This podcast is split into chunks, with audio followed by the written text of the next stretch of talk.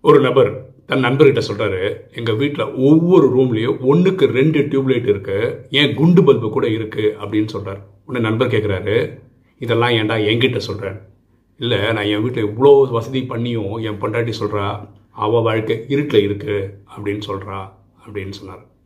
உறவுகள் நம்மக்கிட்ட என்ன எதிர்பார்க்குறாங்க அப்படின்னு புரிஞ்சு தெரிஞ்சு நடந்துக்கணும். இல்லாட்டி நம்ம வாழ்க்கை போர் அடிக்க ஆரம்பிச்சிடும் எண்ணம் போல் வாழ்வு.